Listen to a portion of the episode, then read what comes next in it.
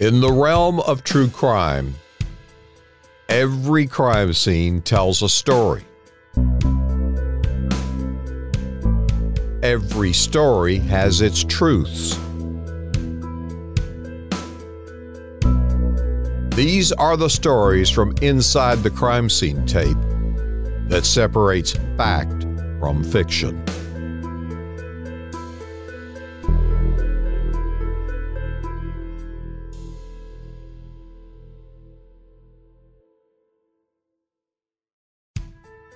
The many times that I've walked in uh, in a courtroom in an evidentiary hearing, I generally hear the, the, the, saying from the Assistant Attorney General, uh, here he comes, Perry Mason.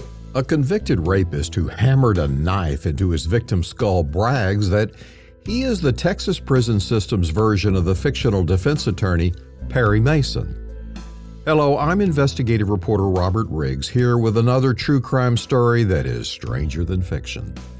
In this episode of True Crime Reporter, I have dusted off my reporter's notebook for a series of stories I broke back in 1994 called Convicts Court.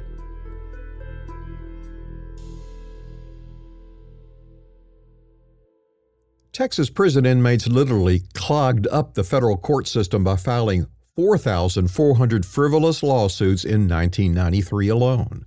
How frivolous, you ask? A convicted felon sued because of air bubbles in his peanut butter. Another prisoner claimed he suffered mental anguish caused by a burned out light bulb. An inmate sued because he could not wear socks in the shower. Another wanted $45,000 in damages because guards confiscated his pornographic magazines, which had been smuggled in as contraband. A prisoner even alleged that he suffered from malnourishment because his desserts crumbled in the dining hall. A federal judge dismissed that case, noting that the inmate had gained 22 pounds since he arrived in prison. It drove then Texas Attorney General Dan Morales crazy. They essentially are, are, I think, using every available technical opportunity that they have to gum up the works. And I think that crime victims and law enforcement officials who see these formal complaints about cold food and, and toilet paper not soft enough and, and, and such, I certainly can understand how they would feel uh, that this is indeed a mockery, making a mockery of our criminal justice system. Inmate Troy Wigley, the self described Perry Mason of the Texas prison system, sued for nearly $2 million because he could not change the TV channels, had to use plastic utensils in the dining hall, complained that his Thanksgiving turkey dinner was served cold, and he wanted weightlifting equipment plus a pool table in the prison. A federal judge dismissed Wigley's lawsuit, but it cost Texas taxpayers $1,700 to defend it. The many times that I've walked in uh, in a courtroom in an evidentiary hearing, I generally hear the, the, the, the saying from the Assistant Attorney General, uh, here he comes, Perry Mason. Perry Mason always wins. Do you always win? No, I, I haven't won yet, but uh, I've gained lots of knowledge. I've gained a lot of experience and a lot of respect from the courts.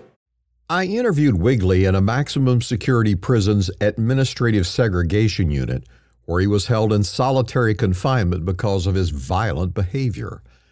Guards dutifully delivered law books to his cell every day to comply with U.S. Supreme Court rulings. That you, as a taxpayer, it's driving you crazy that I'm being allowed to receive law books and things of that sort. Wigley was serving a life sentence for raping a woman and then hammering a knife into her skull. He spotted a family member leaving a key under the front doormat. Wigley used the key to get inside, hid in the attic, and when the suburban housewife came home, Wigley plunged through the sheetrock ceiling for his blitz attack. His victim barely survived, and it took 600 stitches to close her knife wounds. Wigley felt no guilt because the victim received $25,000 from the state Victims Compensation Fund to pay her medical bills. They too award some money just for being a victim. You think that would take care of everything, the pain and the suffering? I think it would even out the score, and I think it, it would place some burden on the state. And I think that. Uh, it, and now, how about your victim? Would it even the score on your victim? Well, I think it would have. Uh, it would have uh, compensated the victim in, the, in, in my case. As I said at the beginning of this episode, our true crime stories are stranger than fiction. We'll be back in a moment after this message from our sponsor.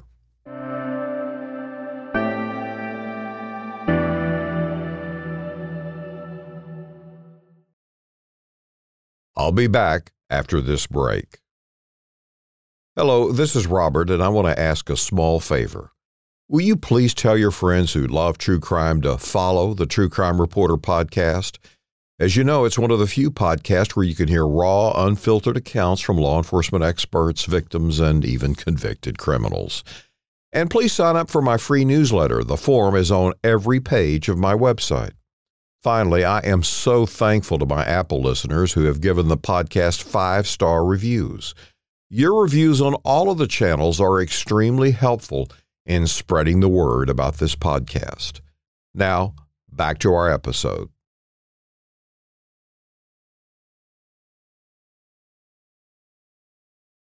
My quest to find the most frivolous of all inmate lawsuits took me inside the maximum security Hughes prison to talk to inmate Dan Thomas. Thomas had filed 133 lawsuits, one because his Rice Krispies cereal did not go snap, crackle, pop. I kid you not. Thomas had to duck to get his massive, muscular body through the door to the visitation room where I waited to interview him. He was originally sentenced to four years for drug possession, but 39 more years had been tacked onto his sentence for assaulting guards. Face to face, I put the question to Thomas about his frivolous snap, crackle, pop lawsuit expecting him to grab me by the throat. But Thomas just smiled with a twinkle in his eye and answered. I did read in the food service menu that we were supposed to get a one ounce service, and the boxes they had was less than an ounce. Inmates used expensive prison libraries to sow what prison officials called legal terrorism. Higher court orders dictated the brightness of the light fixtures and required cool air conditioning for the inmates. William Spalding, a former cellmate of serial killer Kenneth McDuff, who we have talked about in earlier episodes, temporarily stopped the construction of an addition to his prison unit, all because it was going to be built on his favorite prison softball field. Spalding also filed a legal complaint that the prison took too long to serve inmates their meals in the dining hall.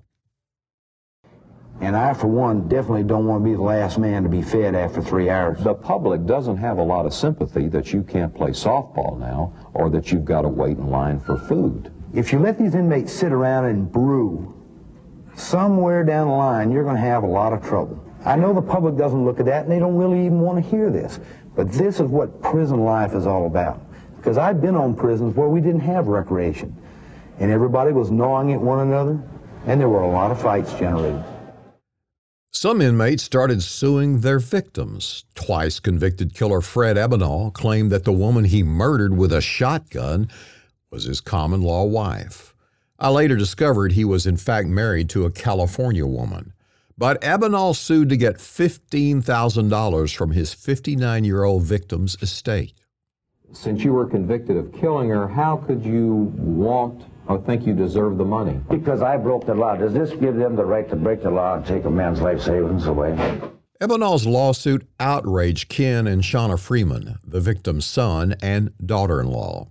I mean, it's enough that a family should, God forbid, ever have to endure a member of your family being killed in any way, but to be cold bloodedly killed the way that she was, and then for him to do this. Um, it's just, it's unbelievable.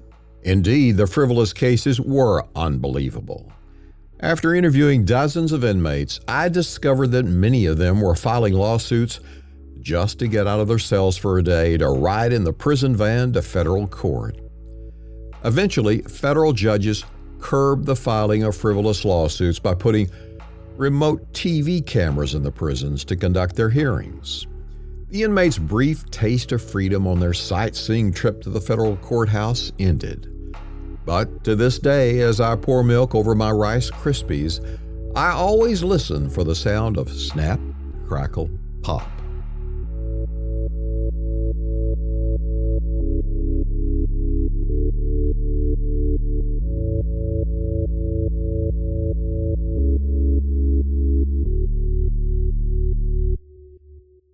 We want to be your favorite true crime podcast, so please recommend us to your friends and leave a review wherever you listen.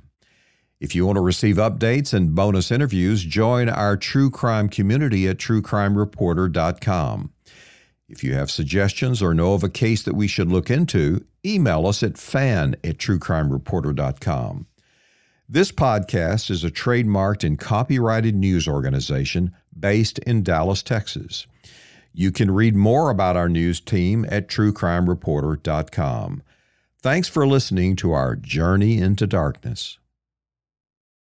Please tell your friends who love true crime that they can bypass secondhand tales and get their true crime fix here with authentic stories straight from the source.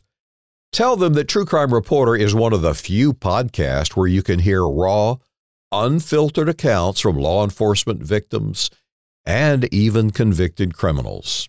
And sign up for my free newsletter on the homepage of truecrimereporter.com.